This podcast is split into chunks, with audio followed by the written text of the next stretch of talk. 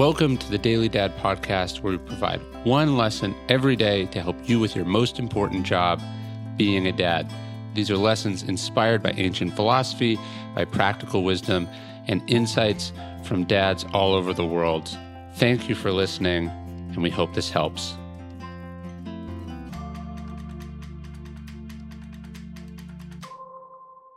Let them be who they are. We should always try to learn from parents who have had it harder than us, who have really been through the ringer. And if you haven't watched Brandon Boulware's deeply moving viral testimony about his struggles with his transgender daughter, you should really take the time to watch it because it teaches us some very hard won lessons that can save us untold pain. And to talk about transgenderism here is not to make a political point. And, and actually, I would say if hearing the word transgender here is making you feel something political, then you should definitely watch the video that I'm talking about because it has something to teach you specifically. Boulware is the son of a minister. He's an avowed Christian man, a husband and a father of four children. And in the video, he tells the lawmakers that he'd long tried out of fear and love and a desire to protect to keep his child from wearing girl clothes and playing on girls' teams.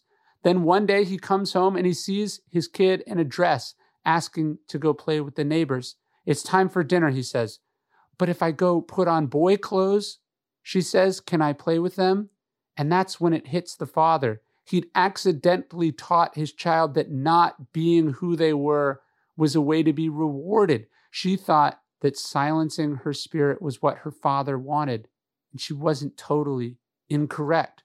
What Boulware so beautifully communicates in his brief testimony is a lesson for all parents, no matter their child's gender. Let them have their childhoods, he pleads. Let them be who they are. So maybe your kid is hyper. Maybe your kid is artistic. Maybe you're artistic and your kid is not. Maybe you're athletic and your kid is not. Maybe you're not religious and your teenager is. Maybe you're liberal and your kid is not. Whatever it is, let them be who they are. Let them have their childhoods.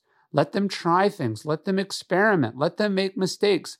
Let them discover themselves. Let them discover their truths. You might not like the results of these explorations. They might challenge your deepest held assumptions. But guess what? That's a you problem. Your job is to help them become who they are. It's to believe in them, it's to support them, it's to encourage their spirit, not to silence it. Got it? You're listening to the Daily Dad podcast, one meditation a day inspired to help you do your most important job, which is be a great father.